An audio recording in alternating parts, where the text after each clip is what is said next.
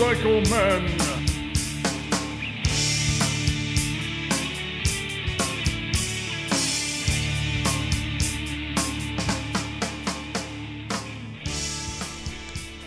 Hello, boys and girls, and welcome to episode 349 here on the Motorcycle Men podcast. Joining me today here in the V Twin Cafe is author Lawrence Bransby. Now, Lawrence has several books out on motorcycle travels and is here to tell us about some of those journeys. But first, before we get into that, the Motorcycle Men podcast is brought to you by Scorpion Helmets. Now, they're offering high quality, innovative motorcycle helmets and technical apparel at an incredible value. So, to learn more, get on over to scorpionusa.com and Wild Ass Seats. You can improve your comfort and ability to stay in the saddle longer with a cushion from Wild Ass Seats. So if you're tired of those painful pressure points and fatigue, get on over to wild-ass.com and tell the real Craig Johnson that the Motorcycle Men podcast sent you on over to get yourself a cushion. So do that. wild-ass.com. And of course, our friends over at Tobacco Motorwear. For the best in casual riding gear for men and women, there's only one place you should be going, and that's Tobacco Motorwear. Now visit them at tobaccomotorwear.com, and our listeners will get 10% off your order when you use the code MOTOMEN. Everyone here at the podcast is wearing tobacco riding jeans and the California riding shirt, and I can't tell you how wonderful these products are. I wear them for every ride, and I won't ride without them. Your safety is worth it, so get on over to Tobacco Motorwear and get in Dave's pants. Time now for that interview with Lawrence.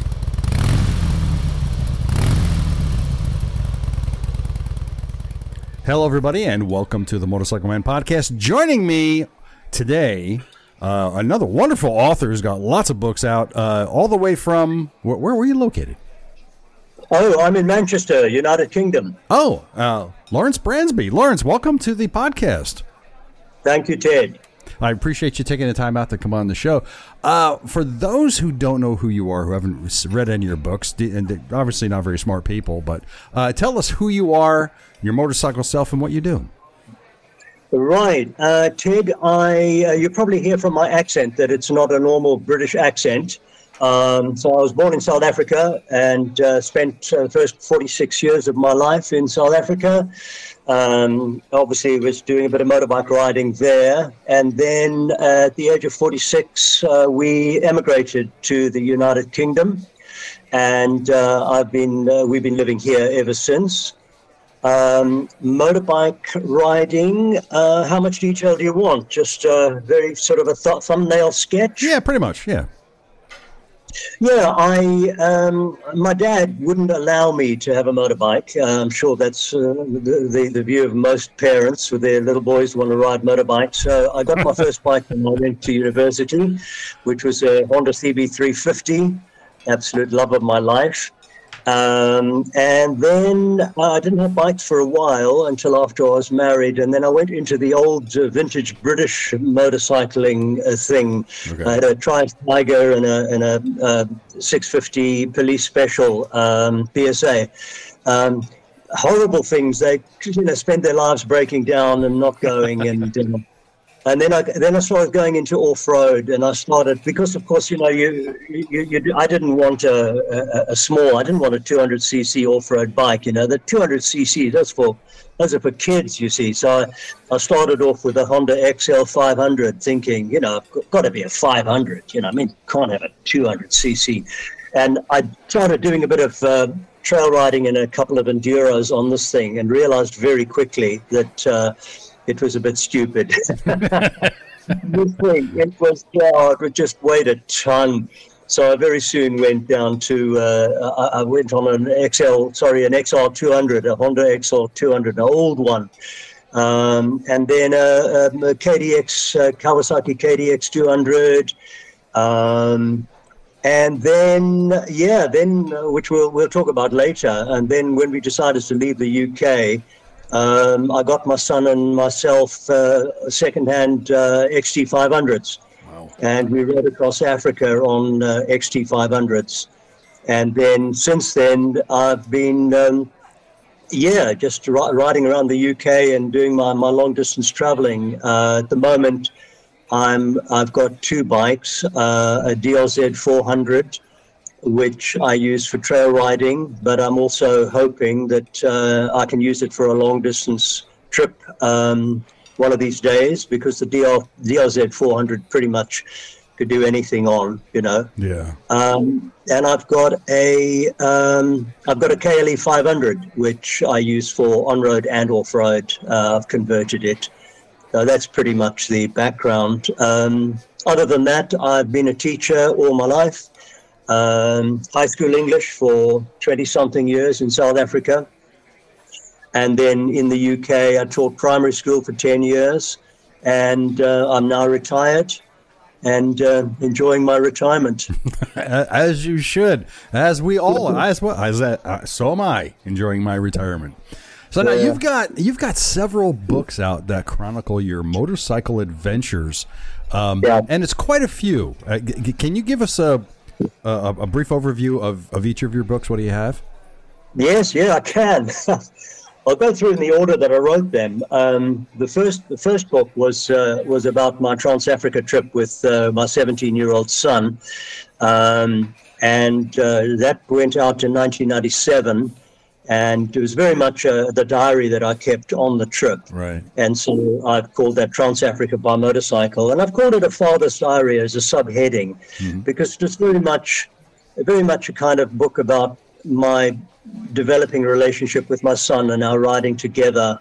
Um, so it was it was uh, an emotional experience in that way, in in, in a, a kind of sort of bonding with, with my son in in that trip. Um, and then I, I started doing a, a couple of trips into Russia, um, and uh, very tentatively because I was pretty scared of Russia. Um, having having grown up in Yeah. South Africa, you know, where the Russians were the enemy, uh, you know, and we were kind of fighting off um, Russian insurgents uh, or Russian-backed insurgents in in um, various parts of, of the country around South Africa. So I was quite frightened. So I, I did my, a couple of trips into into Russia. You wanted to ask a question there, Ted? No, no, no, sounded- no, no, no. Okay. You're good. um, so yeah, I, I did a, a trip. Uh, first trip was just just just with a toe into Russia, into Kaliningrad, um, and then I, the next year I went I went further into uh, Murmansk, and then the third trip I, I, I did with my son with Gareth. Uh, we started traveling together from then again, and we went as far as Archangel. And so I put those three trips together into a book, which I called Venture into Russia: Three Motorcycle Journeys. right. And then from, from then on, for about the next five years, Gareth and I traveled together and did one long trip each year. Uh, so we went to Morocco. The second trip was a trip into Morocco, and our first sort of taste of riding in the Sahara and the soft sand of the desert. Um, and uh, that book was "There Are No Fat People in Morocco." um, I love that and title. then, yeah, I, I like that title. And then, and then we, we started the, the first about three trips into Central Asia. Um, so the the the first trip um, we did, I won't, I'll tell you details about it later. Sure. But was the Wakhan corridor, um, and then the the next one was the the next two trips into Central Asia, which I've called a pass too far. Um, and later on, we'll, I'll tell you why it's called a pass too far. Um, and then I did, um, yeah, and that was the end of my uh, sort of long trips with Gareth because his work uh, got to the point where his work couldn't couldn't allow him to take three to four weeks off on a motorcycle jolly. Sure. Um, yeah, so then I did a trip through Vietnam um, on a solo trip, which I've called by motorcycle through Vietnam: Reflections on a Gracious People. Um, and then I did my complete trans Russia trip from um, Kyrgyzstan, where I'd left the bike, right through to Magadan on the far Siberian east coast, and then back to the UK. Um, and then the final book is just a compilation of all of my magazine articles that I've had published over the years, which I've called Tales from the Road. So those are my eight travel, uh, motorcycle adventure travelogues that are published now. Yeah, they're, they're not all audiobooks right now, are they? Yeah, they're all on audio as well as paperback, as well as uh, ebooks on Amazon and Audible. Okay, because I've got uh, I've I managed to listen to I got the Wakhan Corridor, uh, Venture into Russia, Trans Africa, and uh, Pass Too Far, and Two Fingers on the Jugular. Those are the ones that I've got Yeah. that I've listened to already.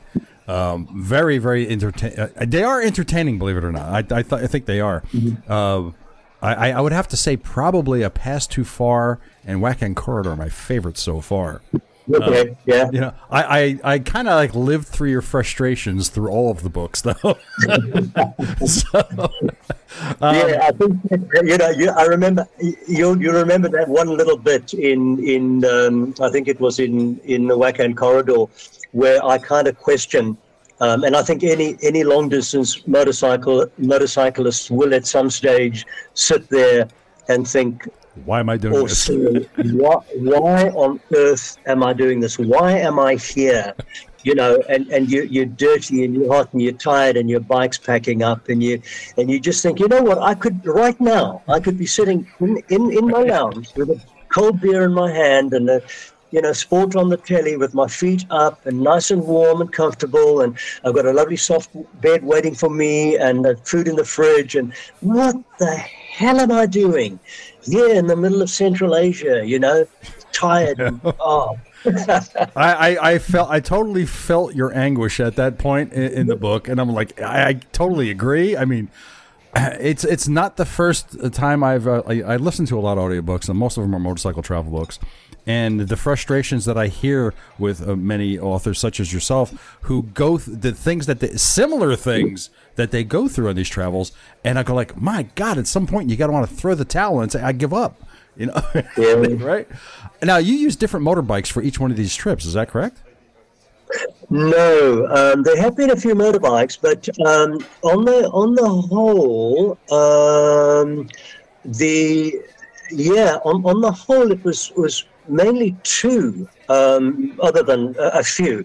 Uh, there was a KLE 500, which is perhaps a strange bike to to take for uh, long distance adventure travel because it's it's pretty much 80% road and 20% off road. Okay. Um, but I did I did a little bit of conversion on it, put knobbly tires on and stuff. But I just I just use that because of the KLE 500's reliability. I mean, it's just proven the engine is is bulletproof, and um, you know it proved itself. I've uh, you know did the the Morocco trip into the desert, and then just a, sh- a, short while ago, a couple of years ago, I did another trip into the Sahara with a with a mate of mine. We went into Mauritania, and we we did the uh, into the desert, 300 k's into the desert, following the Mauritanian. Uh, uh iron ore railway line. Wow. Um, and I did that on the on the KLE 500, and yeah, and and one of the trips into Central Asia on the KLE, and it, yeah, I mean at the end of the, that, that Central Asia trip, it was pretty it, it was pretty wiped out. Um, but uh, I've, I've got another KLE. I just love them. I think they're incredibly reliable. Just put your finger on the button for a second and it starts and it purrs and it never ever stops, you know. Um, but then, uh, then the other we did we did the other two trips into Central Asia on 25 year old uh, DR350s. Um, and then the same DR350 that I took across, so we did uh, the Central Asia trips with, um, I then took across, right across Russia, 20,000 Ks wow. um, on this old DR350 that had been sitting in a shed for two years um, in, in uh, Osh in, in Kyrgyzstan. Um, you know, and again, they're, they're bulletproof. Um, they they just they just keep going. Well, I say they keep going. Of course, you you'll know by now that Gareth's one out up in the mountains, and um, and we had to abandon it. But um, yeah, those are the, the main bikes. Obviously, I, I, I my Vietnam trip I did on a on a small Honda trail bike because Vietnam won't allow um, large capacity bikes. Oh, no kidding! Um, really? I yeah.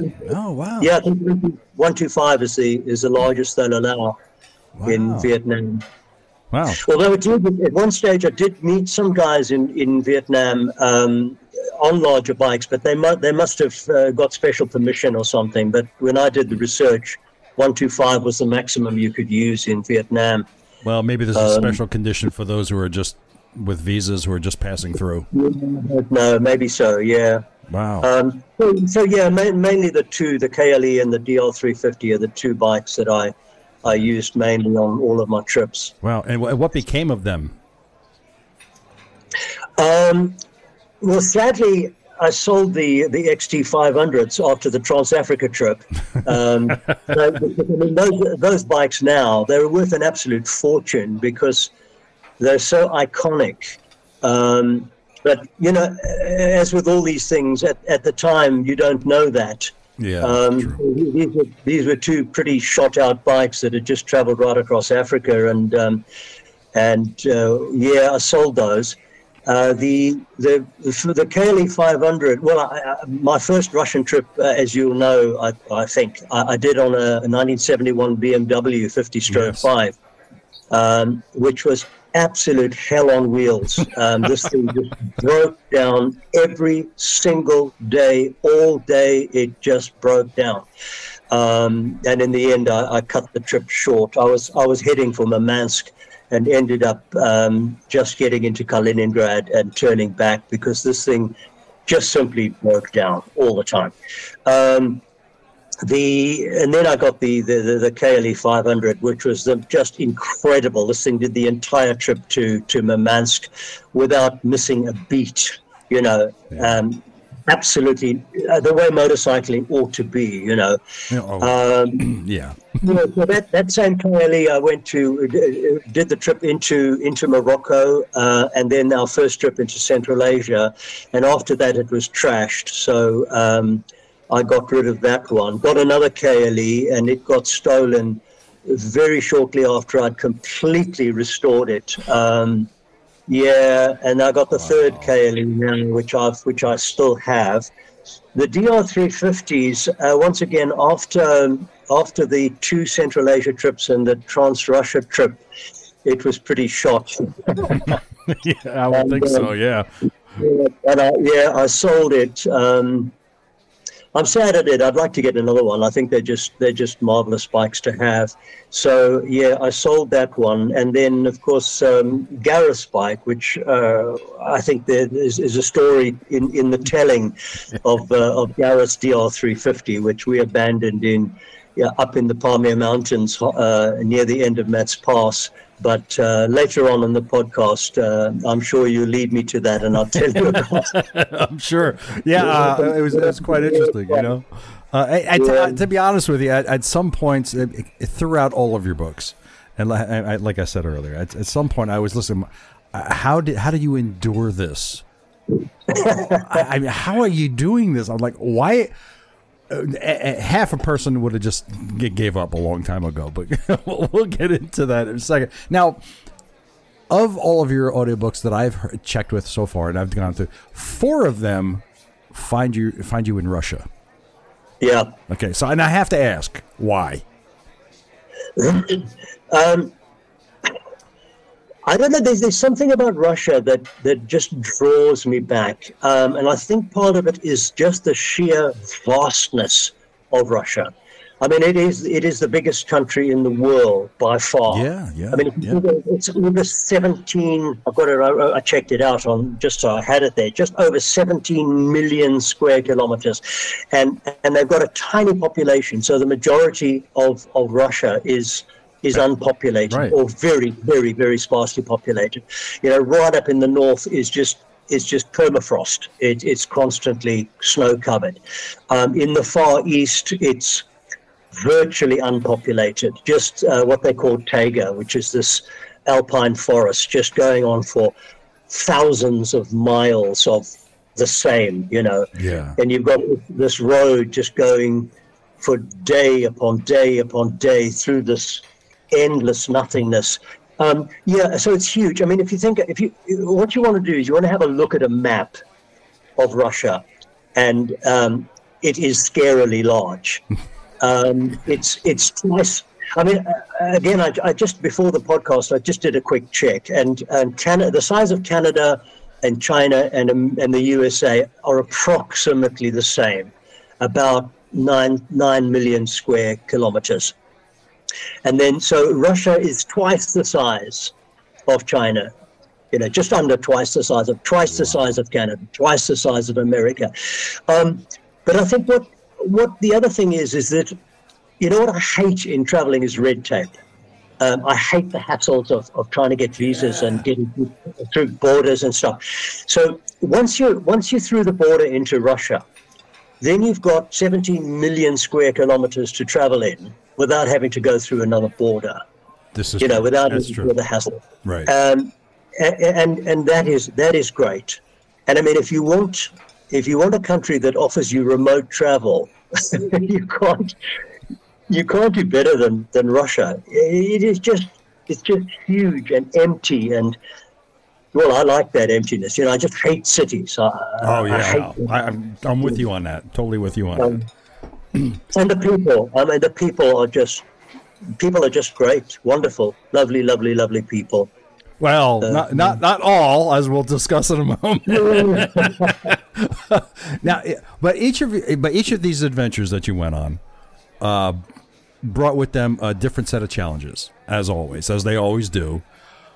But I sensed that there was one particular challenge or a, a series of the challenges that sort of followed you everywhere you went. Was that the, was that the case? Yeah, I think uh, I, I, was thinking about this, and I think perhaps just distance and time constraints is, is a huge one. You know, not so much with me, although yeah, no, it was also with me because uh, because uh, my wife for most of my trips were, was still alive. My wife died just before my Trans Russia trip, um, and so and, and, she was slowly but surely getting more ill, and and and I was feeling more and more guilty taking time away doing my motorbike trips. Um, so uh, so time constraints, uh, and then for Gareth, my son, um, getting away from from work.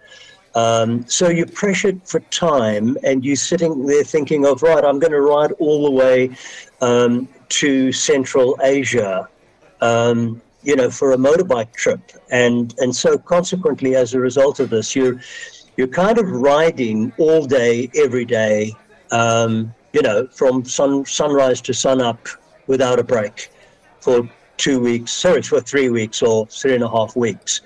Um, and so that's it's pretty tiring. And um, that's the one thing. And the other is the more remote the regions that you're traveling in, uh, the worse the roads are, obviously. So you have the concern of just how much hammering your bike can take before it breaks in half, you know.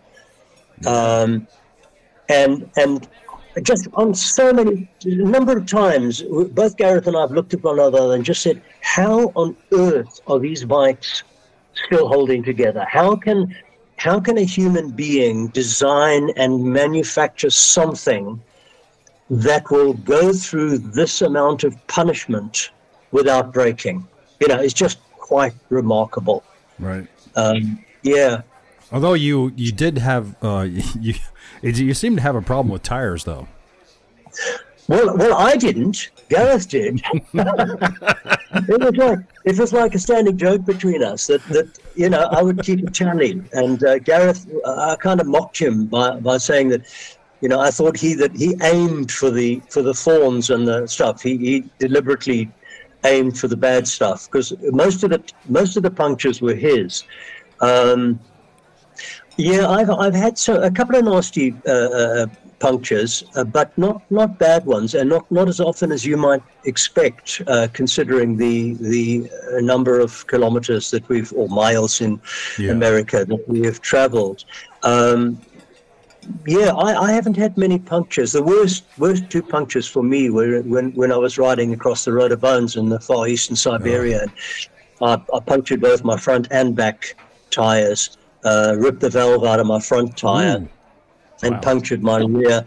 Um, and I, I, you know, I want you just to imagine this, right? So you, you, you're in the, the very far eastern Siberia, right?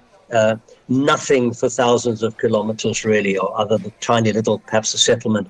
And you've got a flat tire, and there's a million mosquitoes mm. in a cloud around your head trying to suck your blood. And it's the, you know the, the rivers are iced up it's it's cold and it's muddy and it's been raining on you for two solid days and you're cold and you've got a puncture and you're sitting in the mud on this track and you think now i've got to take my back wheel off i've got to jack, I've got to jack this DR350 up on a piece of plank that I've got because it only has a side stand and get the back wheel off and then repair the puncture and then get the back wheel on again. You know how you've got to fit the spacers? You need four hands, right? You've got you've got the wheel in, you've got the wheel in your lap. You get a wheel in your lap, so you, you, you squeeze up in the mud with the wheel in your lap and you try and line it up and then you've got to have one hand for the for the left spacer, one hand for the right spacer. You've got to have fingers to, to open up the brake pads to get the the, the, the brake disc in, and then you've got to have your fourth hand ready to shove the shaft through, the spindle through when it's all lined up, right? And you're all on your own, and uh, you do all this, and you know, when that spindle goes through, you realize you've done it, and the bike hasn't fallen over. And in the meantime, you're trying to flap these mosquitoes. It's millions of mosquitoes. They're trying to kill you. I've had. But you know, you talk, you talk about that, Ted. You know, you, you this you you'll love this. So, I I, I repair the. I, I put my spare tube in, okay, and um, I, I I very carefully because on a number of occasions, having changed tires with tire levers, you you puncture the tube again when you're putting it in. You know, you know the story. So I, I'm putting this tube in, get it in perfectly, and I fire up my little my little electric pump, and nothing happens. And uh, you know what I did? I brought as my spare tube a tube that Gareth and I had used when we were in Central Asia, which had punctured, and I didn't check it. so I put a punctured tube into my tire, put the tire back on, and then I had to do the whole thing again. Patch the puncture. You know, I often, I've often wondered. Have you ever, heard, have you ever heard of those uh, cans of stuff called Fix a Flat? Yeah, they don't work. It doesn't work. No, the rubber. Absolutely, I've never never seen one ever work. Oh yeah, yeah. Sorry, I have. I'm lying. I was at a motor. It was at a motorcycle uh, trade show thing, and this guy had a had a tire there, and he had a, a Phillips screwdriver, and he punched this Phillips screwdriver through the tire, and and it, it just immediately miraculously healed itself. So I thought, absolutely, that's it. That's for me, and I, I bought this stuff, and uh, it never it never worked. It never worked. in fact, in fact, in uh, uh, two days ago, in the, when we were trail riding on the Isle of Man, one of the guys we were with, he had a he had a puncture. So Gareth and I were whipped out the tube, and we took out the valve, and out from the valve came this gunky green slime stuff. And Gareth looked at me, yeah, I see you. I see you put the slime in your tire. You realize it, it, it makes it very hard for the patch to seal. Oh No. no! I assume I assume they, they must work. Uh, I, I, they they have to work at some stage, but I have never seen them work, and they've never worked for me, so I don't use them. It's funny because they have this stuff for mountain bikes. It's it's called slime, and yeah, no, yeah, yeah, it's kind of a I guess it's a similar stuff. But what they found it actually doesn't doesn't really puncture the holes, it, but it does adhere to the inside of the the uh, the tube. But it makes your Yeah. wheel unbalanced. Okay. Yeah, Yes. yeah. it just kind of makes it worse, really. yeah well, it sits there when you leave your bike. It sits there and all, all sort of congregates at the bottom. Yeah, you got to keep that wheel moving, That's right, constantly moving. And then it'll work. so let's, let- briefly, let's let's get into um, two fingers on the jugular. That was the first book I listened to, and Okay. and it was a, a long book, so that that makes me happy because that means there's a lot of storytelling. Um, you you seem to have a lot of frustrations with the Russian way. So how did you cope with those frustrations? Because you know the Russians obviously doing things the way they want to do things. Yeah, you know, I've got to balance this with the fact that the Russian people are, on the whole, are generally ge- uh, uh, really lovely, lovely people. Okay, so that's on the one side, but there were a couple of things. You know what? What? Well, the, the language barrier for me was a frustration, but that's Oh, yeah. got nothing to do with the Russians. That's just got to do with me being stupid and not being able to learn a foreign language, even though I tried many times. Um, It seems like So a that- difficult language to learn. Yeah, yeah, it is. It is a very difficult language to learn, uh, but I, I, I managed to, to learn enough phrases to get by, and then I use Google Translate, which is absolutely marvelous. Yeah. Um, but yeah, it was just it was just strange, you know, when you, you, you think that the Russians were the first people on Earth who put a satellite into orbit, right? So mm. they, they've got to be they've got to be technologically advanced. So you ask yourself if they are technologically so advanced that they can send a, the first rocket into space, uh, why can't they mix concrete so that it doesn't? why can't they?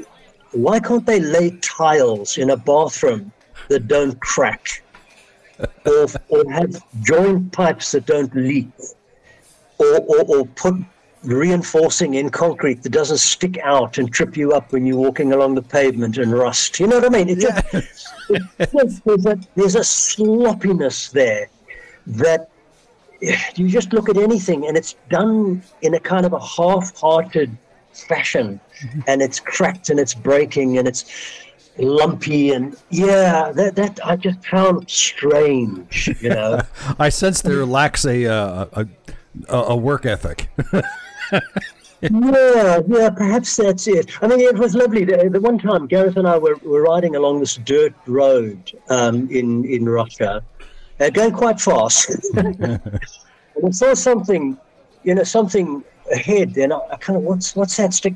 And it was it was a, at the end of a log sticking through the road, and I just thought, you know, if we'd hit that, we would have been somersaulting down the road.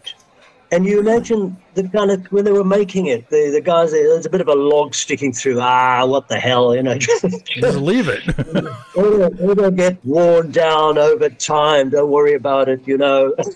yeah, because you know, I, I'm I'm listening to this. I'm thinking like, you know, here we are at, at that time. Now, this trip took place in the '90s, correct? No, two fingers on the jugular. Yes. No, no, no, no. It was it was a short while ago. Um, I've got it. You asking me dates now? uh, about five years ago. Really? Oh, so years. wow. Yeah. So here yeah. we are. Okay, so we're in the 20 teens at least. And yeah. I have to ask, why aren't the roads in better condition? I mean, and why is there any dirt roads? I mean, I mean, dirt roads are great. Don't get me wrong, but why is there why is there nothing paved? Why are they in such bad shape? You know, it, they're just not well, devoting any effort whatsoever to that. No, no, no, it's not. No, it's got no. It's not to do with effort at all. It's to do with the vastness of the country and the very small population. I mean, you, you know, it's, it's similar in a way to Canada. Canada is just this vast country with very few people in it. So, um, you know, you, you you you think of the logistics yeah, of trying to to put tar roads uh, through this vast country, and I mean the other thing about, about Russia is during during communism, they because it was a communist state, they were able to subsidize um, industries in the far extremes of the country. Okay, they could run them at a loss because um, it was a communist state. Um, whereas now these places have to be economically viable and they're just dying because they're not economically viable. Right. They have to fend for themselves. You think of, um, I mean, the majority of population in Russia um, is in the west, the western bit. That's, that's quite heavily populated. And the further east you go, the fewer and fewer and fewer people there are. So you, you imagine m- making a, a, road through the Taiga um, of, you know, 10,000 kilometers when there's just a couple of small, well, a couple of large cities, but like like three or something. You know, it's just not economically viable to uh, to build tar roads and, and, and fancy infrastructure. It, it, they just can't do it. Wow. You know, that's something. You, know, you think of, nobody yeah. thinks of the the vastness of something like that. You, you, you know, even here in the states, you know, there's nothing that far away that no. you can do it. It's just not, you know, there's nothing that far away. Like even in the UK, yeah. it's not that far away. You can do it. You know, um, uh, the word "nyet." Did yeah. did you become comfortable with that word? It seemed to be a constant companion for you. well, well, again, I've got to be I've got to be balanced here. Uh, you know, I've got to balance that with with the, the, the, the, loveliness of the Russian people, mainly mainly the men. The men were fantastic. yeah, they're always offering you a drink. That's for sure. and, and, and, maybe. Uh, the, a lot of them were the were bikers that we met, and then, um, but you get what I what I regard as a certain type of Russian woman. she's she's middle she's middle aged, and she's she's rather rather plump, and she's got this this face that looks like she was a, a kind of a prison guard in the gulag. and, um, and when when you meet one of these women, it's incredibly frustrating because if you if they're like in the in the foyer of a hotel or and then in the shop and you come up to the desk and you want to pay or you want service, they'll kind of ignore you as if you don't exist. And then when they do come to serve you, they'll look through you as if you're like a turd that you've kind of pulled into it. And, and, and, you know, they'll, they'll speak to you in a, in a rapid machine gun fire Russian, knowing that you're a foreigner, and because you, you've you've spoken to them and you're tentative handful of words of Russian, so so they will know that you can't speak Russian, but they will fire at you with this Russian torrent, and then you kind of try and make noises that you don't understand, and they'll fire at you again. and it's just as if, as if you are you are an encumbrance to their lives, you know, and, and they want to get rid of you as fast as they can. Um, so yeah, you do get some some some horrible ones, but on the whole, they, they were lovely. Did you wonder at any point that they yeah. do understand what you're saying?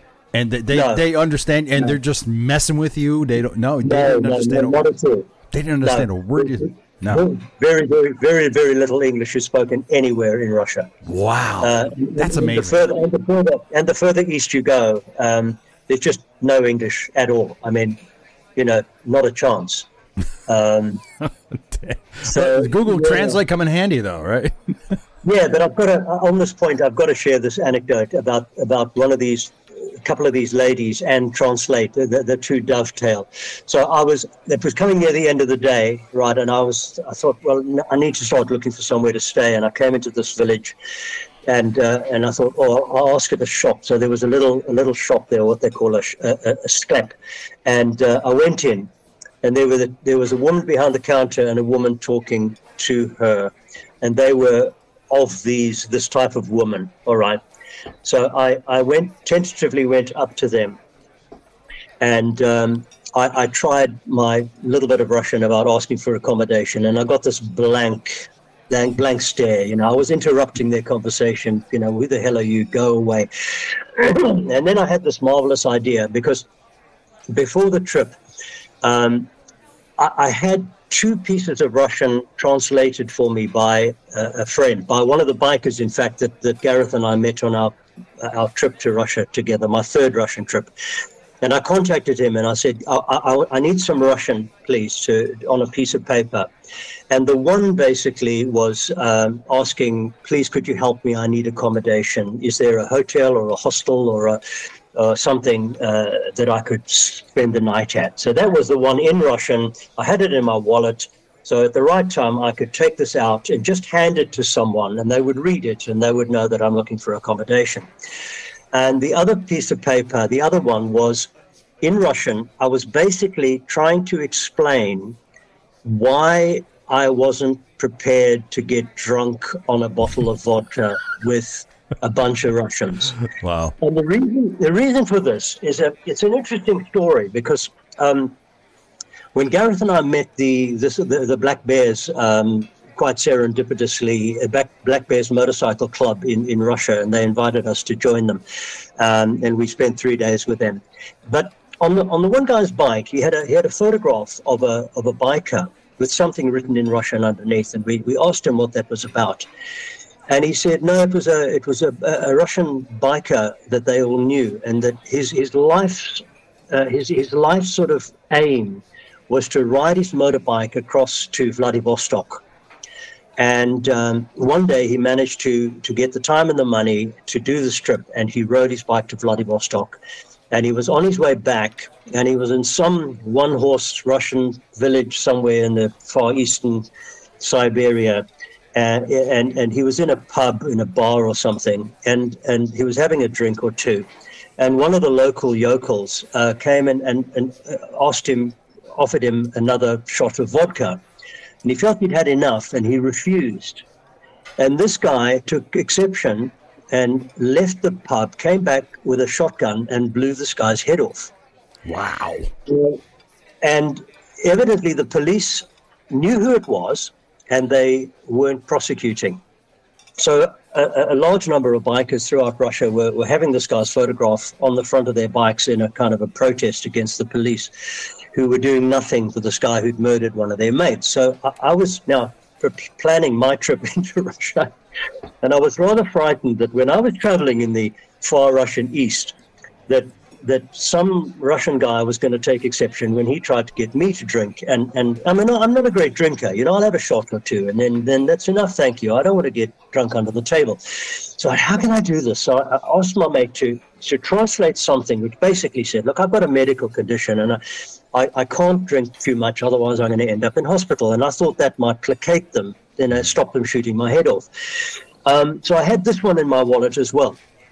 So I've got these two Russian women looking at me as if I'd, I'd brought turd in on my on my shoes, and I thought, ah, I don't know what I'm going to do. I'm going to get out my piece of paper. So I'll whip out my little piece of paper, and I, and I unfold it and I hold it in front of their faces, right, so they can read it.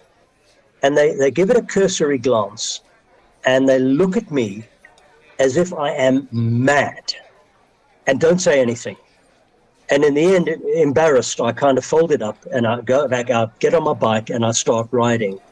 And only then does it dawn on me. And you know what I'm about to say, don't you? yep. I, I got out the wrong piece of paper. So here I was, this this this foreign biker who comes into the shop and, and, and pulls out a piece of paper to these two women, which basically says, Look, I have a problem with alcohol. If I drink too much, I'm going to end up in hospital.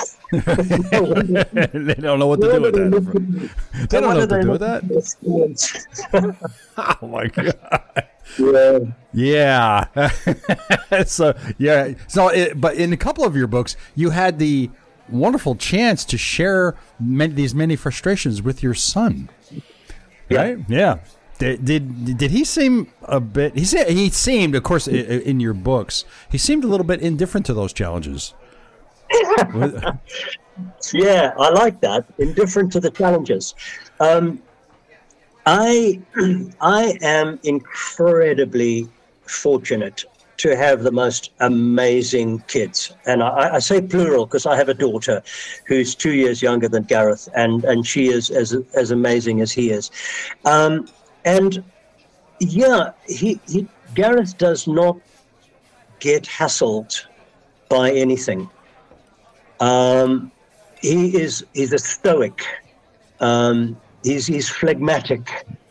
Um, he just he just takes whatever comes, and and and that's pleasure as well as pain. he's, not a, he's not a whooper, you know. He does yeehaw, you know. He, he just he's just sort of if he, if he had an incredible he just ridden an incredible trail uh, and it's just marvelous. And you know the, the best the most you'll get out of him is a is a quiet smile and a you know that that was great. Whatever. Yeah, but it's a you know and and that to me is it just I love it. It's absolutely fantastic that you know, we could we could ride for, for when we are going to Morocco. The first three days going through Europe, um, we, we just we just rode through rain for three days. We were sodden oh. for three days, cold and sodden and wet. And you know, he's not a murmur. He doesn't complain. If it's stinking hot, and you know, he doesn't complain.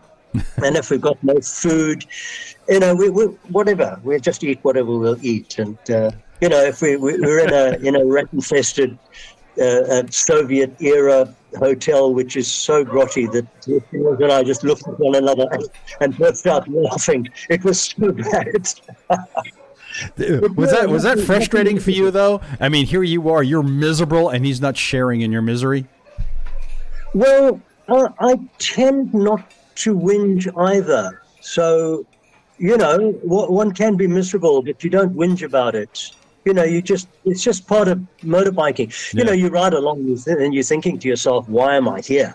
Yeah. You know, when you've got, when you, when the wetness, when the wetness travels down your neck and then, and up from your feet and then starts to meet around your nether regions and you're sitting on your feet knowing that your underpants are now sodden because it's come up from the bottom and down from the top and you're riding through and you're asking why am i doing this but you know you don't you don't you think it but you don't whinge it yeah know? i suppose um, here's i have an, an, interesting question for you and i i i, I think you know where i'm going with this during these rides, did you assume the role of father, friend, or just travel companion? yeah, interesting. Because Gareth and I have been traveling together for for a long time. Right. Um, you'll you'll be interested to know that the first adventure trip that Gareth and I did together was when he was eleven. Wow! oh crap!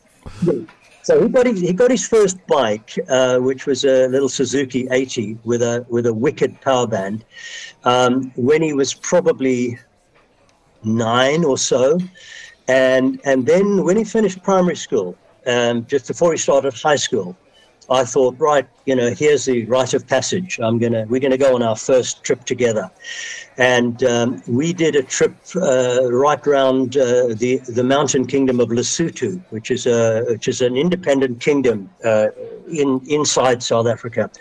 Um, and Gareth, although he was riding a, a an XR 200, wow. his feet could just touched the ground, and um, and that, that's the joy perhaps of riding in Africa. In that um, you know, obviously at the age of eleven, he didn't have a license.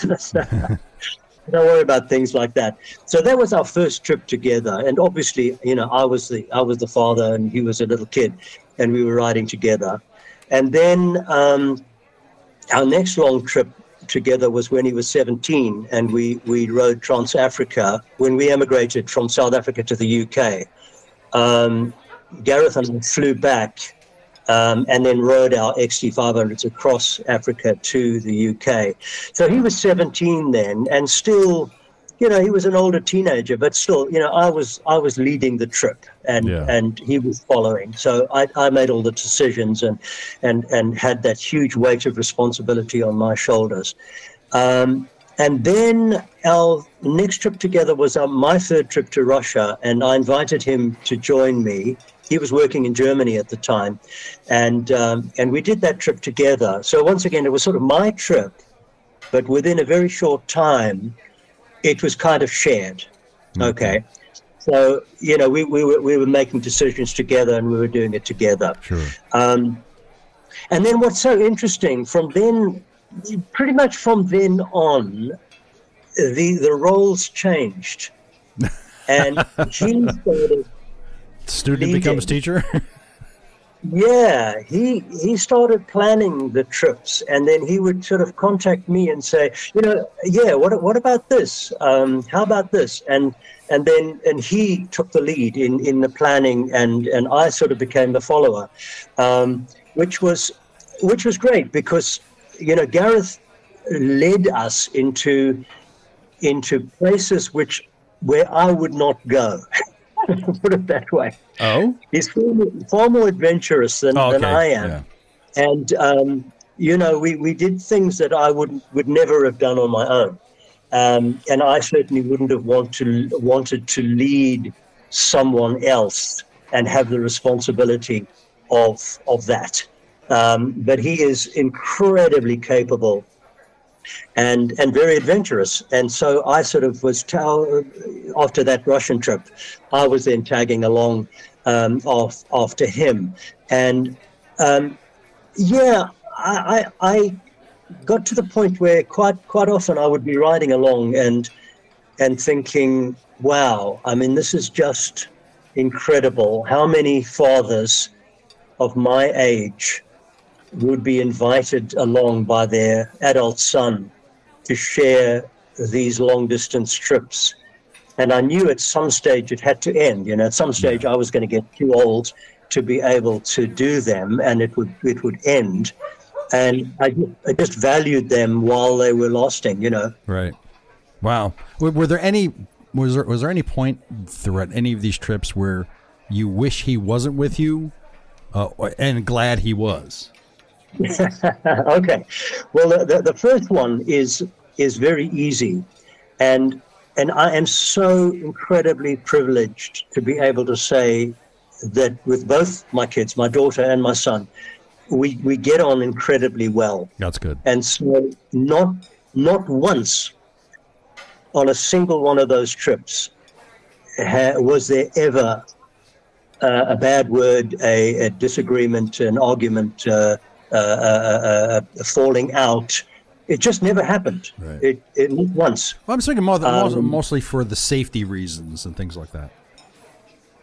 How do you mean? Well, like, uh, like you, it, there's, a, I think there was one particular point where you guys were going through the mountains and, and uh, they might have been uh, passed too far, and you, for his safety, you kind of, you mentioned that you thought maybe you wish he wasn't there for that reason because because of his safety. Was that ever an issue? No, no, no. I think you you might have you certainly would have misread that in, in I would never have thought that I wished he wasn't there. But but yes, um, there that particular one, um, it was it was an interesting one because, um, as you know from from the book, um, we'd we'd lost Gareth's bike. His, his engine seized um, up in the, the, the Pamir Mountains, and we abandoned it, and and went carried on with my bike, and then the, the, this pass came to an end in the river. And so we walked out. And Gareth was very ill at that stage. Um, he, he wasn't eating, he was vomiting, he had, he had stomach trouble, and he was he, he, he was in, in a bit of a bad way. Yeah. Um, and I suddenly realized, um, yeah, with a bit of a shock, that suddenly now, after having kind of my son being the leader for so many of the trips, suddenly I had to step up and and take some of the responsibility because he was ill and he wasn't really able. And I say that I say that hesitantly because you know he, as I said, he's he's the stoic that he is. He just plodded on. So feeling ill and weak as he was, he just didn't complain. He just carried on. Although at, at uh, one, once he, he was sort of sitting down and, and, and his head hanging, and he um, I can't remember his actual words, but I think something like, um, I, have got, I haven't got much left. Um, you know, like the ta- the tank is pretty empty. You know, and um, and I realized that that we, we were in a, we were in a bit of a trouble, and and I had to, I had to um, kind of step up there. Yeah. Yeah, and then you know, after after sleeping the, the night um, in in an abandoned hut that we found, um, you know, the next morning he was he was still feeling very very ill, and uh, I thought, well, okay, the only thing I've got to do now is I've got to try, I've got to walk out, and the, the closest village that we had been staying in was about 30 k's away, so I thought I'd I'd better start walking because I could I could make it in the day and then try and get a vehicle back to pick him up, but no, he insisted to he insisted on carrying on walking. Uh, walking it with me, and and I realized just how bad he was because I was I was the one who was carrying the water, and normally he would he would never have he would never have allowed that. He would have he would have carried the water, you know. Yeah. And um, the fact that that I was carrying the water and he was just barely able to to uh, to walk up the hills. Um, you know, we, would walk like like 50 meters and then sit down, and, and he'd have to recover and yeah. then go on.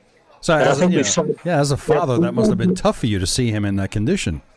Yeah, yeah, it, it was. Um, and, and in fact, what was what was perhaps more, perhaps one of the most profoundly moving experiences for me was a couple of days later when we when we, we went back in to try and save my bike, which we'd abandoned as well in the mountains, and um, and uh, we, we we hiked back uh, to my bike. Um, fortunately, it started, and then we rode it up to where his bike, his seized engine bike was, uh, emptied his petrol out into mine, uh, unbolted a few things that we wanted to take, and then Gareth headed off up this this pass, which was like a goat track. Um, on his own, uh, and I had to walk back out on my own.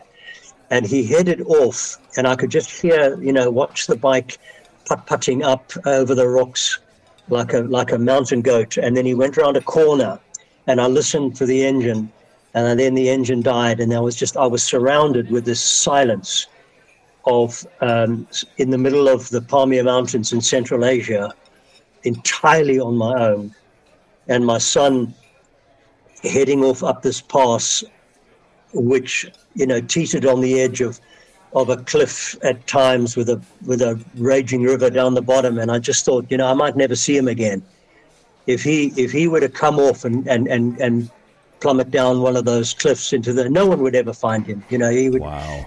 You, you would never know Yeah. where he went off, um, and I didn't know whether he was going to make it. Um, and then I had to walk out myself, and there was this very. It was a strangely profound feeling of of wow, you know, being alone, um, not having him there.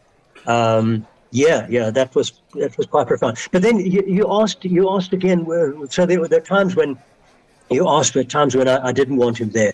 Uh, uh, you know, times when we had any conflict, and no, there were just never times of that. And times when it was good having him there. Oh my gosh.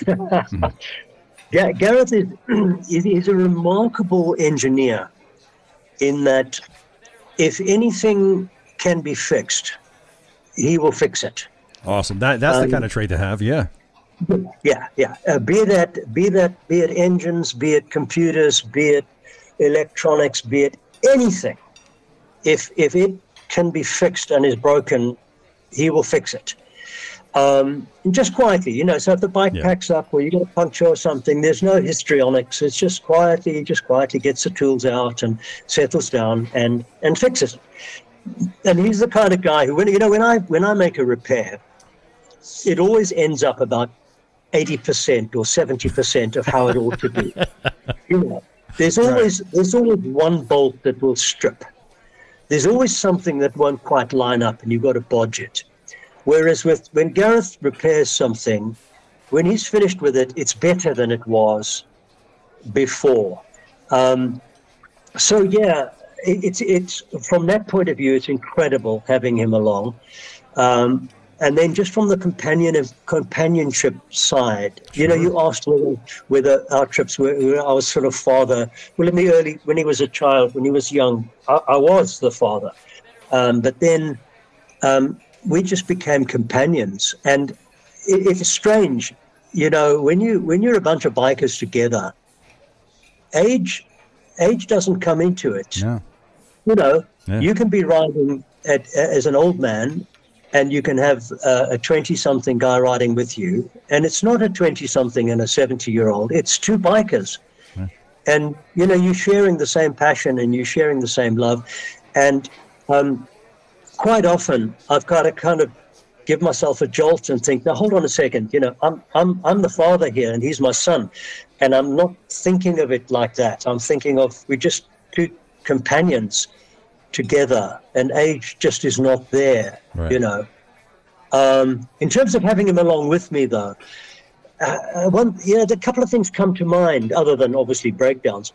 But you know, we were we were in Morocco and we were co- going across the section of the desert, which was um, pretty. It was right down south near the Algerian border, and uh, it was a two-day crossing. And um, we were following this little track. Now, Gareth had on the internet he'd found an old Paris Dakar track which evidently was marked with cans or something. And, and he'd, he'd put little waypoints on his, on his GPS. And we were supposedly trying to find this. But the track that we were following was kind of edging off uh, away from it and further and further away. And this track was getting smaller and smaller and smaller until it kind of looked as if a large grader had traveled across the desert with a with a big hook. You know, the, the, the, you get these massive rippers, and it looked as if this tractor had gone across the desert surface with a ripper. And then we, we were following this, and I can remember we stopped, and we thought, what do we do now? Because we we kind of had enough fuel. If we turned back, we could make it back to, to a place where we could get fuel. If we carried on, we might not have enough fuel. And, you know, the fear of, you know, that fear of riding into the desert and the track getting smaller and smaller and then disappearing. And you don't quite know where to go. Yeah. But we still we still had this faint track, or we had the, the waypoints that were now kind of a couple of kilometers further away on the other side. And we thought, what do we do? Do we do we head off across the desert and try and find these waypoints, or do we keep on following the track and hope that it's going to lead us through? And I, I got to the point where I said, "Well, I I, I don't want to make this decision." I kind of in my mind, I thought, "Well, okay, if Gareth says we'll do it, I'll go. I'll follow. I'll follow. If he says we turn back, I'll turn back." And and uh, in a cowardly fashion, left the decision up to him. And he said, "No, no, we'll, we'll carry on." That's was his fault, right? yeah, and that was very much me following um, because again, I trusted him. You know, I trusted that that he could get us through, and uh, and he did. wow, that's awesome. Now you you guys also had the opportunity to travel through the Stans. In, in, Yeah. in many cases, did they offer you the same challenges as passing through Russia? Yeah, very much so. Um, you know, obviously the Stans um, were all part of the USSR before it, it all fell apart. And so they were very much part of Russia and very similar to Russia. So, so Russian is the lingua franca in the majority of the Stans, and um, and the conditions, uh, the the infrastructure, the uh, is is pretty much the same as you'll find anywhere in Russia. Wow. So yeah, pretty well in in in many ways worse. Uh, you know, in Central Asia, the roads would be far far worse than anything you'd find in Russia. You know, the main roads in Russia are are, are pretty. Oh, oh, they're okay. You know, they're they're tarred. Um, but in Central Asia, the majority of the roads are, are dirt. Wow. So Yeah, Yeah. that can make travel a little difficult at times. Bit. What'd you guys do for food and lodging for most of your trips? What? wha- How? How was that handled? you know what you you you kind of you kind of learn as the more you travel in remote places that if there are human beings around you're going to be able to get food somewhere. Yeah. you know you'll, always you'll always get food. And uh, you've just got to be prepared to to to eat whatever's available. Um, and and so you, you do you, you'll find little little shops or little markets and stuff and you just buy whatever's whatever's available and you eat whatever's available. If you're going to be fussy about your food you know don't travel to remote places. Right. um, and then the other thing is is it's quite embarrassing in a way the generosity of of poor people in remote places. You know if you if you come across a, a little mud hut in the in, in somewhere high up in a pass in the Pamir Mountains, they will invite you in and they will give you whatever they have, and you you you you know you try and refuse. Obviously, you don't want to to you don't want to take food from their mouths, but and it, it would be perhaps uh, insulting not to. So we always, whenever we, we had something from them, we would always leave some of our food with them. Right. But um, yeah, and and you know they they feed you strange things like they they'd have a they'd have a, a, a pot of milk on on top of the fire, and then they'd skim off the you know how milk uh, milk Yeah. skins Yeah. skim off the skin, and they put it on a plate, and they'd give you the, the you know the the skin of milk and stuff, and yeah, so food is is not a problem. We we would always we traveled with a with one or two little kind of emergency things in in the pack, but we just ate off off the land, whatever was there. Okay. Um, accommodation again is we never we always carried we always carried tents. We carried the smallest little tents that we could we could carry Right. because of the weight, um, just for emergencies in case we found ourselves somewhere in the mountains without anywhere to stay. But you can generally find somewhere. Um, you know, there, there, there'll be a homestay. Someone will will have a room that you can you can sleep in. And and what's amazing about traveling in Central Asia and certainly in remoter parts of Russia is it is phenomenally cheap. I bet. you know, you can get a room for you get a room for five dollars. You know, it's just incredibly cheap. So why, why would you sleep in a tent if you can get you can get a room in someone's home for five dollars? You know, so yeah, that wasn't a problem. How many cold showers did you take? Uh, you don't, yeah, you don't really worry about washing. You know, if you, you wash if you can, um, if, you- if you can't, if you can't, you don't. Um, you know, you just you, you just live dirty. But yeah, if you're if you're at a homestay, there will be a shower. You know, quite often it's cold, but you know, you, you just take whatever. Yeah, you take. you know, so tell us about the Russian bikers that you guys got friendly with. Yeah. Oh man, you know that that's the most incredible serendipity. Um, Gareth and I were were just sort of we paused on the side of the road um, to have a cup of coffee. There was a little little stand there with a samovar, um, boiling water, and we stopped. We had a cup of coffee there, and and um, this this biker pulled up, and he was this young young Russian guy. I suppose he would have been early thirties. And he just stopped and you know introduced himself and we got chatting and he could speak a bit of english. And um, he said well where are you going? And we said well we're, we're heading for archangel.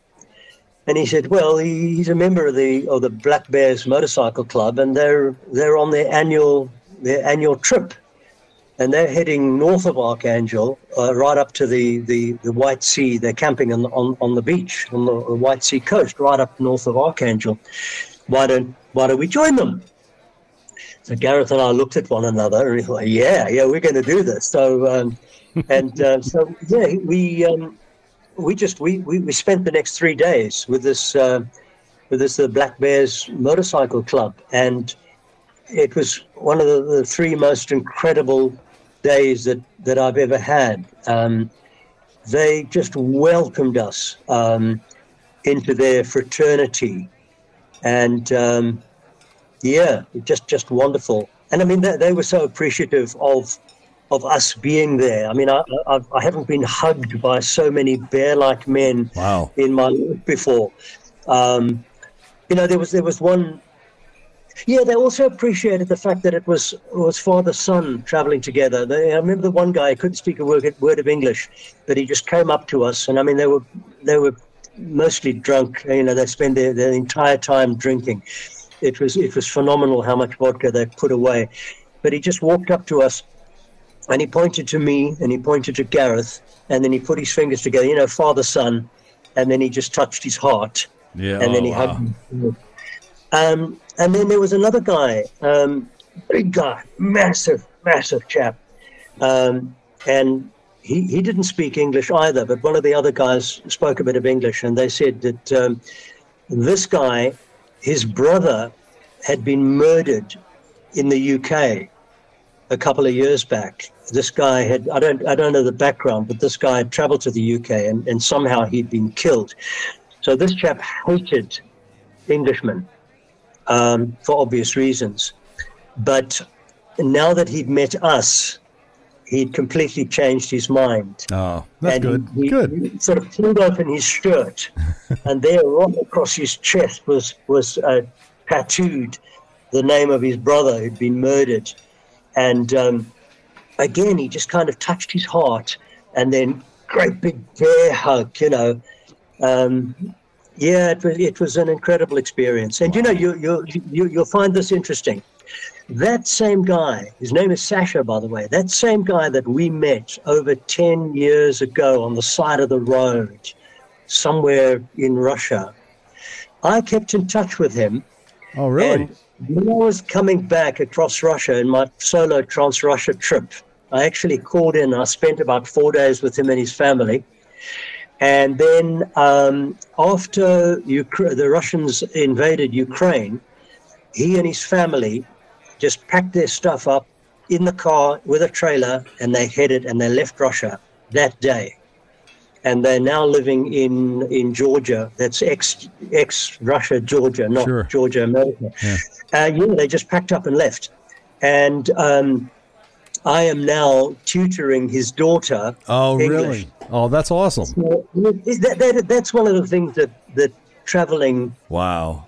Does, isn't it? Where yeah. just that serendipitous meeting with some strange guy and and 10 years later i'm i'm tutoring his daughter english isn't that amazing that, that hey that's the way life works right that's awesome yeah. oh that's really special uh, do you have another russian trip in, uh, in, in the works Yes. Uh, oh, when, I, when, I, when I say yes, when I say yes, um, obviously uh, I, I can't go now because um, I don't think they'd be very happy uh, having uh, a British citizen traveling across Russia uh, with the with the Ukraine war going on. Right. But you know, I'm I'm I'm drawn back. I'm drawn back to, to, to Okay, there's, there's a there's two things. There's two two things here. One is, and you're going to laugh now, but there is a there's a, a woman in in Vladivostok. no, it, no, don't don't get ideas. Um, so there's this there's this woman in Vladivostok called Galina. She's about my age, and she's uh, she's a widow, and um, she came across me through social media when I had finally reached Magadan in the far east of Russia. And um, I met with a couple of Russians there that I had kind of made contact with and they took a photograph of me with them and they put it on Facebook. And this woman, who happened to be a friend of theirs living in Vladivostok, saw this. And I would imagine her eyebrows perked up and she immediately wanted to know, is he married? And, and so on. and um, I managed to, yeah, so we, we started communicating and I managed to kind of let her know very, very gently that I wasn't interested in any romantic relationship. Um, but we've kept in touch over the years. And, um, you know, we share pictures of our grandchildren. And uh, so she lives in this little village about four hours out of Vladivostok. And I am determined. I said to her, I want to come and visit her. Um, just just because we've become good friends over the years. Right. And uh, I want to I want to ride my bike uh, right across Russia again uh, to Vladivostok and I want to visit her, but I could never ride across there without again doing the Road of Bones. Uh, I've got to do that again. Um, but again, you're looking at distances. Now, if I'm traveling to Vladivostok, the, this road across Russia to the east, it it um, it reaches a little a little town called Never, strangely enough, and it then uh, it then divides, and the one uh, heads up north for about a thousand kilometers to uh, Irkutsk, which is the beginning of the Road of Bones. Right. And the right hand fork goes about 2,000 kilometers to Vladivostok. And then from Irkutsk, it's 2,000 kilometers to Magadan, uh, which is the Road of Bones. So if I were to travel all the way to Vladivostok, I would then have uh, a few thousand kilometers to go, and then another two thousand across the road of bones. But but yeah, I, I want to do it again. isn't there a isn't there a paved road you can take? no.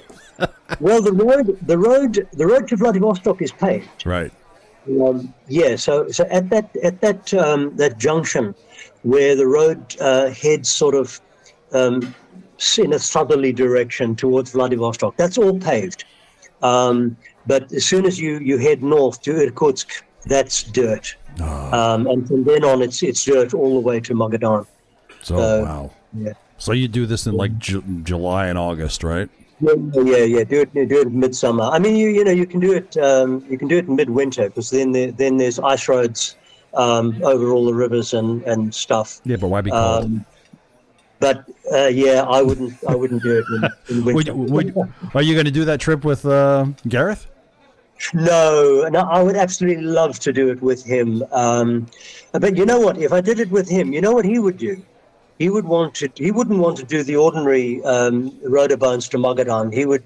He would want to do the the abandoned section of that road, which I think is about eighty kilometers long um, where the bridges are all broken down and you've got to yeah. cross rivers and and so on. Um, that you know, Gareth wouldn't wouldn't be prepared to do the ordinary one. He would want to do the the stupid one. Um, yeah, no, I, I would I would absolutely love to do it, but you know, you're talking you're talking a minimum of three months for a trip like that. Really? And I mean, you're, Oh. you're Russian. Your Russian visa you can only get for three months, and and even that that's a business visa, so it's quite difficult to get because you've got to you've got to go through all sorts of slightly dishonest hoops because obviously your trip has got nothing to do with business. So there there, there are ways around, you know. So, well, not only Um, that, if, if, with three months and the amount of mileage, you, that's a lot of riding you have to do every day. You really got to push. Yeah. Wow. Yeah, it's right. It's riding all day, every day. Yeah. Yeah. Oh, with no days off in between. Uh, for, well, virtually none. I mean, in that Trans Russia trip, I I had a, a day or two off in Omsk, um, where I had met uh, a couple um, on a previous trip. Um, I actually flew into Omsk and spent a week there. Uh, um, just, I'm an English teacher, and and she is a she's an English second language teacher. So I, I spent a week with them um, through the British Council. It was funded by the British Council. So I knew them. So I spent two days with them. Right. And then um, I had a couple of days break in Magadan where I was waiting for the for the, the weather to change because I the, the the trip from Irkutsk to Magadan took me three days and it virtually rained on me for three days Wow. and it was, it was pretty miserable. Um, and I wanted, I, I couldn't, I couldn't cope with that again. So I, I, I needed to wait for a break in the weather. So I spent a couple of days then, and I had, I had two days break um, in uh, Lake Baikal, which was uh, again just quite an incredible experience. Lake Baikal is is just remarkable, you know. But other than that, it's pretty much you know riding, riding every day. Yeah. Phew, that's. I, I'm just tired just hearing you tell me that. Uh, let, let's talk about your audiobook process. Did you enjoy doing the audiobooks? Yes, yes. Sorry, I've, I've just looked at my map here, and, and I've made a uh, I've made a mistake. Oh. um, I've, I've used the word I've used the, the town Irkutsk. It's not Irkutsk. It's Yakutsk. Um, Irkutsk is um, is the is much closer to uh, to the the uh, Lake Baikal. Um, it's Yakutsk that is the beginning of the of the road of. I would I would hate people listening to this to uh, to get the wrong city. Um, yeah, I mean, sorry, just to sidetrack a moment. I Sure. mean, what, what's fascinating about about uh, Yakutsk is um, is that it's this the most sort of northerly um, city in the world where it's built on permafrost. So Yeah, all really? of the all of the buildings are built on concrete piles, which are driven into the permafrost, and they're all they're all about sort of four foot above the ground.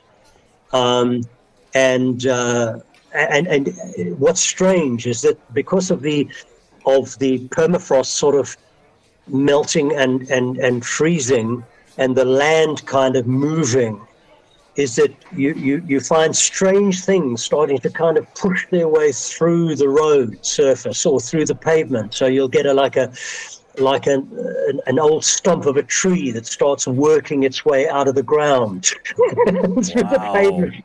It's the most incredible place. Uh, but anyway, that's another story. Um, yes. But yeah, the audiobook process, you, you uh, I, I rather enjoyed the way you uh, recorded that. Uh, your, your voice was, I'll use the word smooth, soothing. Uh, You know, you, you, I didn't feel nervous listening to your voice. Like, even though you, might have been going through some harrowing experiences, I was like, he seems calm. Yeah, well, you know, as as with all these things, you know, it's funny, and I'm sure you might have experienced it. You you you go through hell in a place where you, you you're asking yourself why are you here, and and you know you're never going to do this again, and then it's not very long after you get home that you forget all the bad times and you remember the good times, and you start you start thinking about your next trip, you know. yeah. Um, it was interesting. I did. Um, I did a. I haven't written anything on it because I was planning uh, to conclude this trip. I did uh, just before COVID. I did a, a three-month trip uh, right around America, Canada, and Alaska, um, and I was riding a, a V-Strom 650 oh, nice. um, on that trip. Uh, unfortunately, I crashed it north of the Arctic Circle on my way back from um, Tuktoyaktuk, and uh, that managed to managed to extricate it from the swamp where I'd uh, I'd ridden off the Wow. the road, and uh, I managed to get uh, sort of stitched it together again with zip ties, and uh, the plastics were all smashed up, and I zipped it together and finished the trip. And I was planning to carry on right through uh, South America. Um, but unfortunately, the insurance company they scrapped the bike. They they totaled it. they paid me out, but I but I lost the bike. And then COVID hit, so um, my my planned trip down through Central and South America ended. But um, I hope maybe one of these days I'll be able to be able to do that again. But yeah, I, I don't quite know how I get on, got onto that. But you were saying, oh yes, you were saying my voice is kind of soothing. Well, that's nice to know. you know, because it's hard to. I I guess it- you you want to convey the feelings and emotions maybe that you're feeling at that time, but when you're removed from the situation, y Yeah. it's not there anymore. yeah, yeah. But uh, yes, you don't want to, you don't want to be overly dramatic. You know, Yeah, mean that just that sounds a bit pathetic, doesn't it? Um, but I'm I'm glad I'm glad to hear that because I'm very much an amateur. All right, so um, I I'd never done any of this recording before, and, and as I said, the first time I, I looked at it, I. I went on, on the internet as you do and and checked out what you need to do and I thought no there's no no chance I can't do that it's just too difficult it's too sophisticated There's, and then a couple of years later, I had another look at it, and um, I realized that, that you could make yourself a very a small little soundproof booth, if you want to call it. You know, a couple of pieces of ply, plywood with um, sound reflecting foam inside, and you know, uh, uh, make a little booth which um, is about the size of your computer, enough to put a book in a microscope in, sorry, microscope, microphone in, with a little light.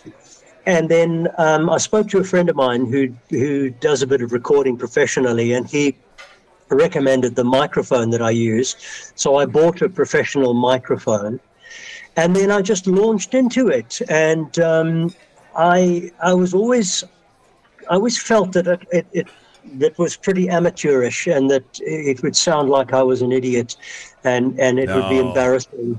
But yeah, people who have kind of commented on it and who've contacted me about it have assured me that it sounds okay. So no, they sound great. They really do. They really sound wonderful. Uh, what? What? How? long- I mean, like for example, let, us take Two Fingers on a Jugular, are you- because that is the longest of your books.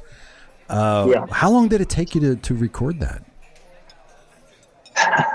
I suppose I suppose it would have taken about three months. Really? Wow. Did you think it was going to take that long? Yeah, well, that's because I spend a lot of time editing out mistakes. no, maybe no, maybe three months is too long. You know, uh, chop off a month. Um, it's it's a it's a, a long, drawn out, and very tiring process. Yeah. You know, you, you can't sit in front of a uh, in front of a microphone and and read for hour upon hour upon hour. Your voice just gets worn out Yeah. you know and um, and so you yeah I can only do a few hours a day.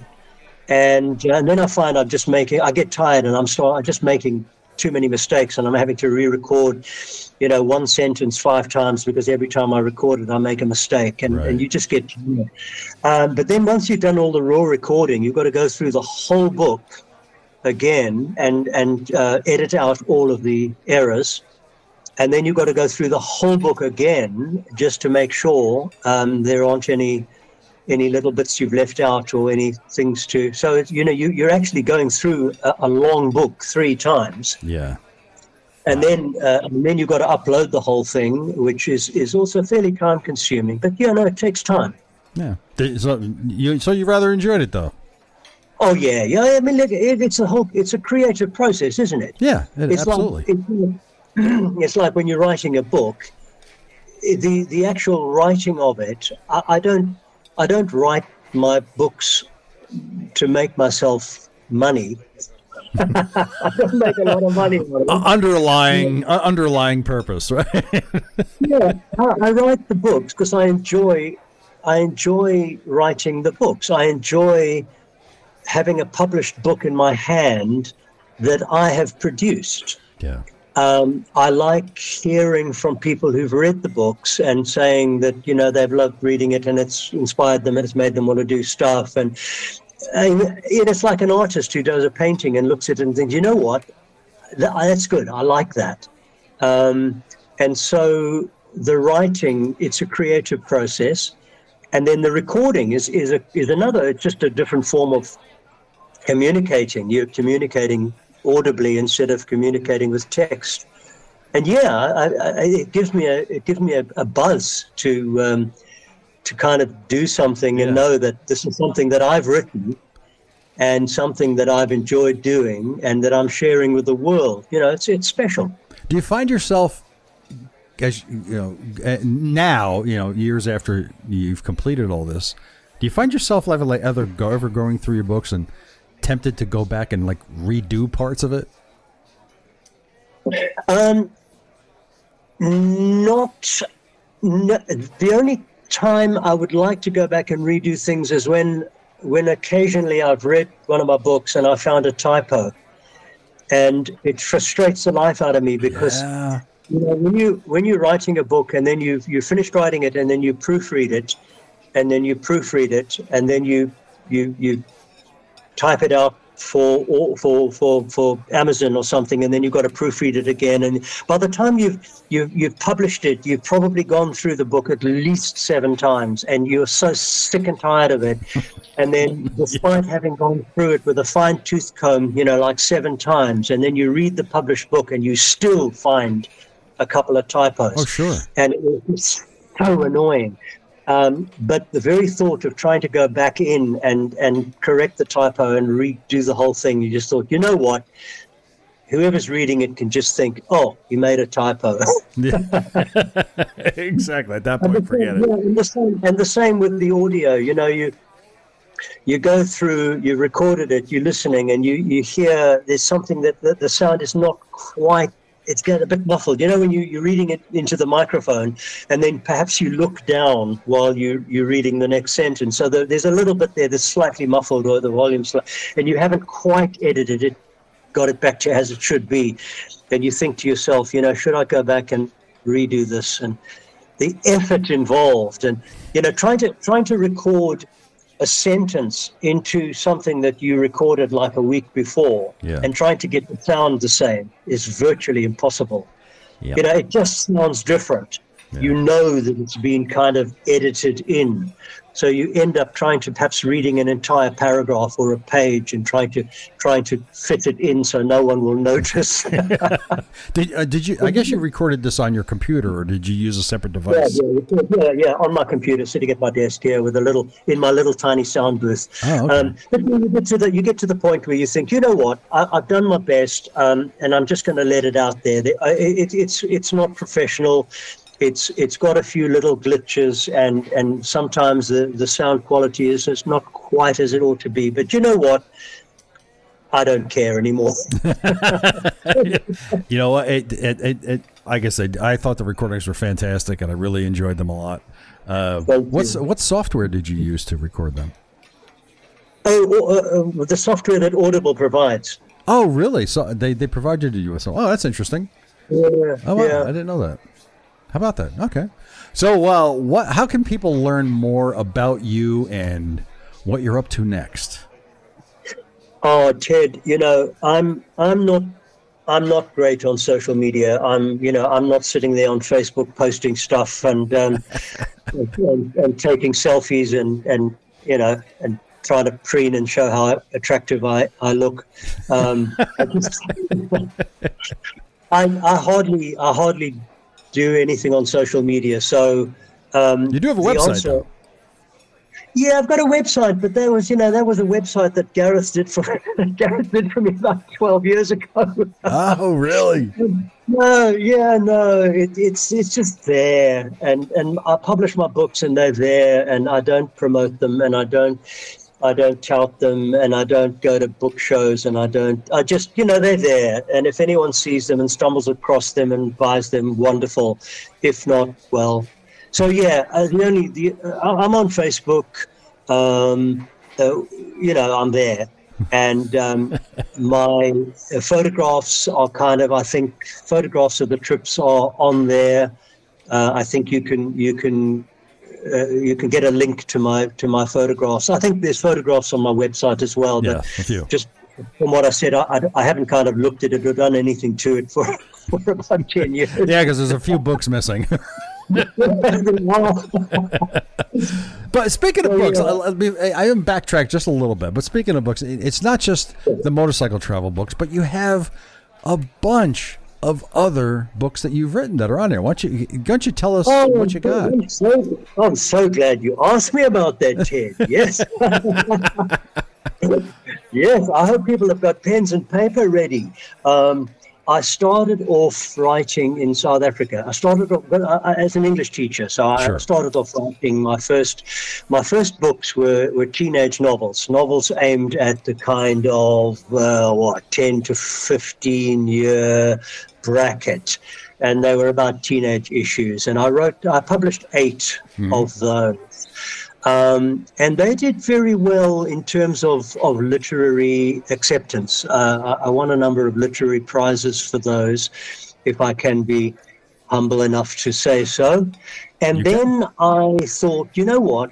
I'm gonna I'm gonna start writing an adult novel, uh, which was maybe was was one of the worst decisions I made. my my teenage novels were doing so well, and and um, were being the one was being pres- prescribed prescribed as a set work in in in uh, schools in South Africa, um, and and the uh, publishers were kind of in a way competing to to have me, and I, every book that I, I wrote was be, gets accepted straight away. So I That's could have carried on writing, and I was writing two books a year. Wow, that's impressive.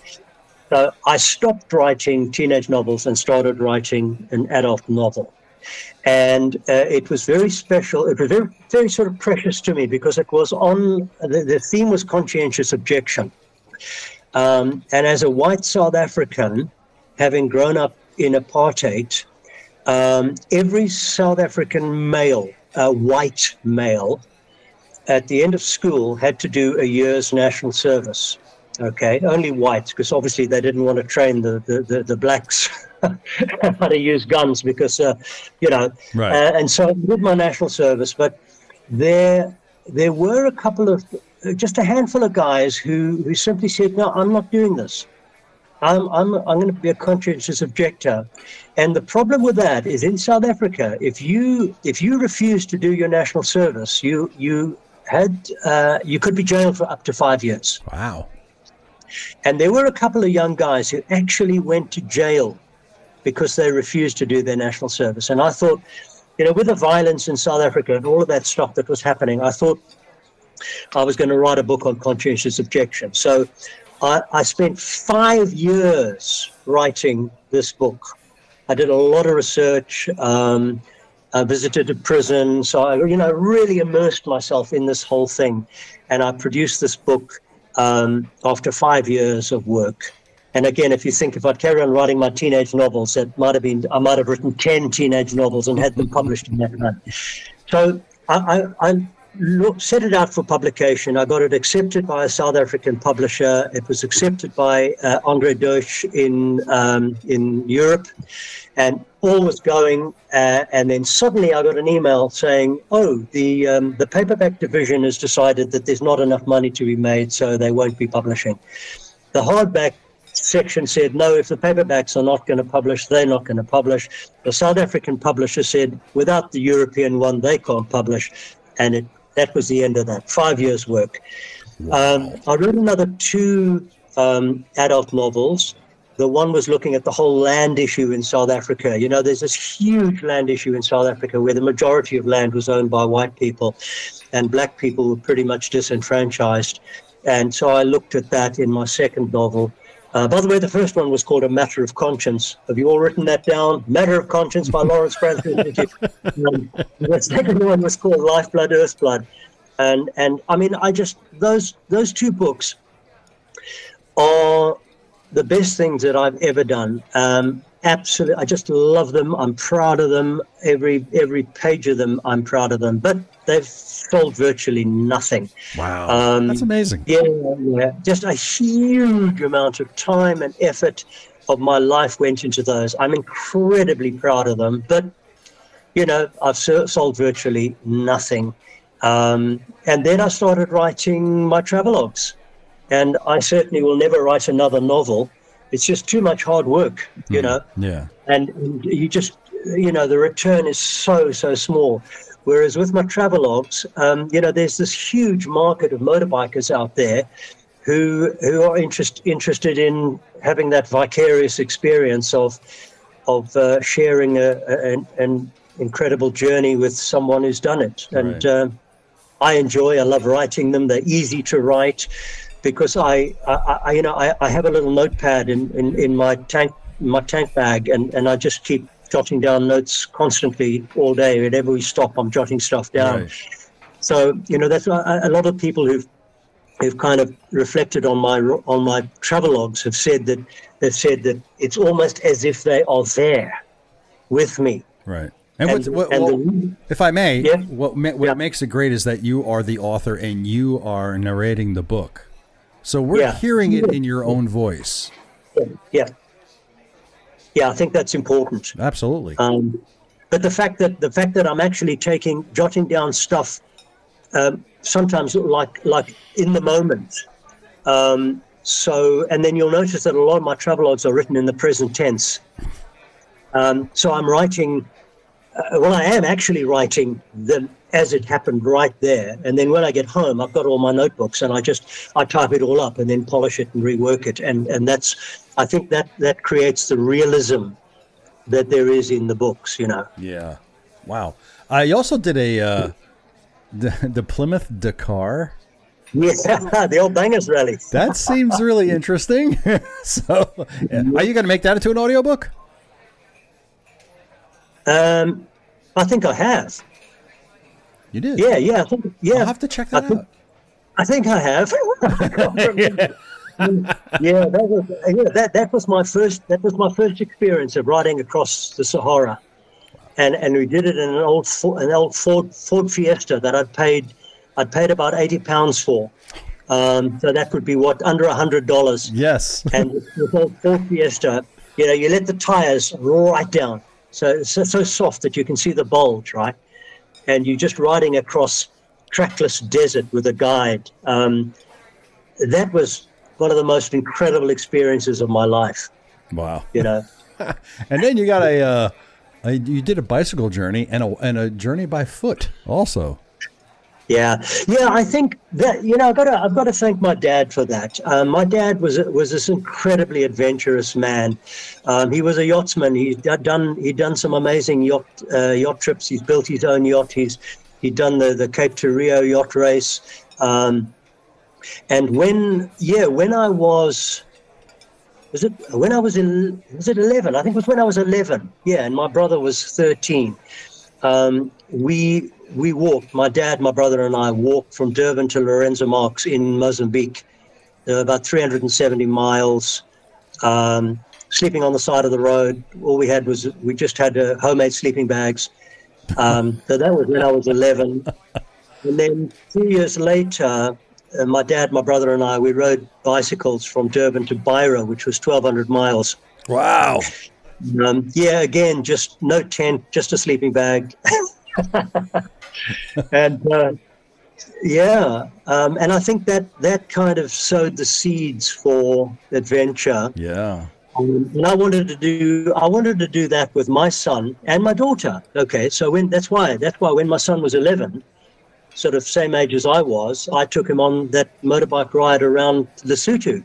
And then when my daughter was 11, same same age, end of primary school, um, she wasn't into motorbike, she was into horses. So we went into Lesotho and I did a I did a, a horse ride with her. We just we got these horses, we hired these horses from the locals and we just rode for three days straight across Wow. is it mountain. Um, and I did that with my daughter. So um, you know, I think it's it's it's sowing the seeds, isn't it, in Sure. your children, um, and and uh, teaching them a love for adventure and Um, And life. yeah, it's important. Yeah. Are you are you going to do a book about your uh, Canada U.S. trip? Well, I've written I've written it, but I don't think it's it's enough. I, I don't want to publish. You know, traveling in America, Canada, Alaska is very tame. okay. You're, you're going to the wrong places. Yeah, even though yeah, even though I, I you know I rode all the way to Prudhoe Bay and I Yeah. rode all the way to to Yucca, um, I just found that that what I had written, I mean, I could publish it, but what I'd written, I didn't feel had enough to warrant it. I didn't someone I didn't want someone to read it and think, oh well, yeah, okay. Um, so I wanted to finish the trip all the way down to the southern point of South America and then put the whole thing into Sure. one book. Oh, So- you've got time. Yeah, it's still it's sitting it's sitting there in the in the back of my mind. And if if I do finish if I do finish that trip through South America, um, I will then include it and publish the, the, the together. But you know the, the thing is, there's other parts. I mean, I'm I'm I'm off, off to India in in July. I'm I'm flying to India. I've got a three week trip that I'm going with a group in northern India in the foothills of the Himalayas for three weeks and I just want to I just want to suss it out because I'm, I'm I'd love to to do a long trip throughout India. Right. Um, so that perhaps might be my next trip. Wow. And then if the war in in Ukraine stops, then I'd like to go back to Russia. And then perhaps the, the third choice uh, is is to carry on through Central and South America. Um, but then you know I'm, I'm I am. It's funny you know you know you know talk about the age thing and um, on this uh, on this uh, bike ride that Gareth and I did on the Isle of Man um, three for three days. We just got back yesterday from it. There was a guy there who was um, who was I think he was 64 or something, and and he was saying, yeah, he's got to got to do all the trips that he wants to do uh, until 70. He kind of made 70 as as the cutoff. And I said to him, "Why? Why have you made 70 your cutoff? You know?" And, and there was for him, it was just an arbitrary cutoff. And um, for me, I'm I'm nearly I'm, I'm pushing 72 now, and you know I'm I'm still quite capable of doing Right. many more trips. Age is it's not it's not age. It's it's your desire, isn't it? It's your it's your heart. It's your motivation. Um, Ambition. so long as you're reasonably fit. Yeah. You know? I, I my my mother is 85 and I keep I, for years I've been telling her just keep moving. That's Yeah, you- just yeah. keep moving. The moment the moment you become still is when Mm. life ends. Yeah, You got to keep moving. Yeah. So, yeah. you've got years. Keep going. Keep going. Yeah. Um, any uh, last words or advice to anybody who wants to uh, travel Russia? Um, yeah, uh, travel. Well, well, well. Let's do do it in two parts, Ted. Uh, Yeah. First of all, anyone who wants to sort of step out and do a, a bit more adventure travel, um, is just do it. You know, when when I was contemplating my trip across Africa, and I decided I was going to take my 17 year old son, and then I got cold feet, and I thought, no, hold on, you know, you, you, this is dangerous. You know, what what happens if my son died? uh, you know, my wife. How would I? How would I approach my wife and, and tell her that, that my son had that I'd you know he'd killed killed him through the trip that I was doing, Right. and I, I and and traveling across Africa is a is a pretty it's places it's a pretty scary place. You know, there's there's some there's some ugly places there and a lot of wars happening all the time. And I found one guy who who who was running a, a sort of a Trans Africa. Um, company that was doing it on these big four by four Bedford trucks and stuff. And I just asked his advice, and I will never forget his advice to me. And he just said to me these words: "Just do it. You'll never regret it." And and that for me was the decision. Yeah. Yep, I'm doing it, and I did it. And it was hard. It was a hard trip, but I'll never regret it.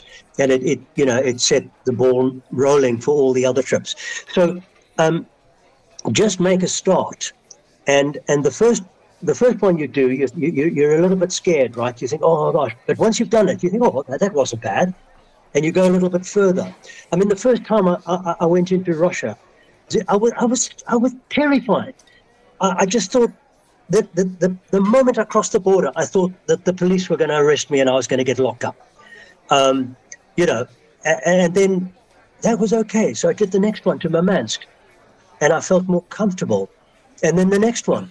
And I've got to the point now, and, and I know this sounds self serving, but and I don't mean it like that at all, but I could now, um, in a week, I could pack up and head off on a, on a, on a motorbike trip right across to the furthest side of Russia with a week's notice.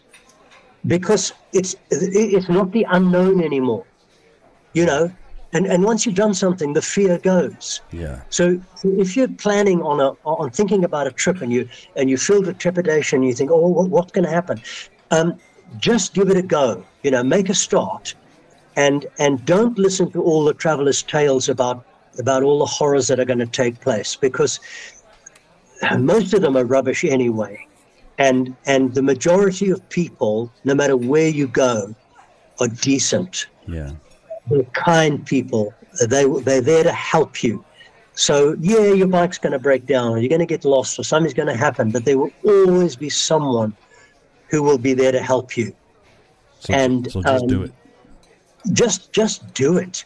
Traveling in Russia, you know, it's a bit of a hassle getting the visa, um, but you can get the visa, and then yeah, do it. You absolutely amazing, a, a remarkable country for traveling. Excellent. Well, Lawrence, I want to thank you very much for being on a podcast. You've been an absolute pleasure to talk to, and I look forward to getting through the rest of your books. Uh, everything, I mean, just everything's been just so wonderful. And again, thank you very much for taking the time out to uh, talk with me. Don't go anywhere. I want to talk to you. And uh, thanks, Ted. Thank you, sir.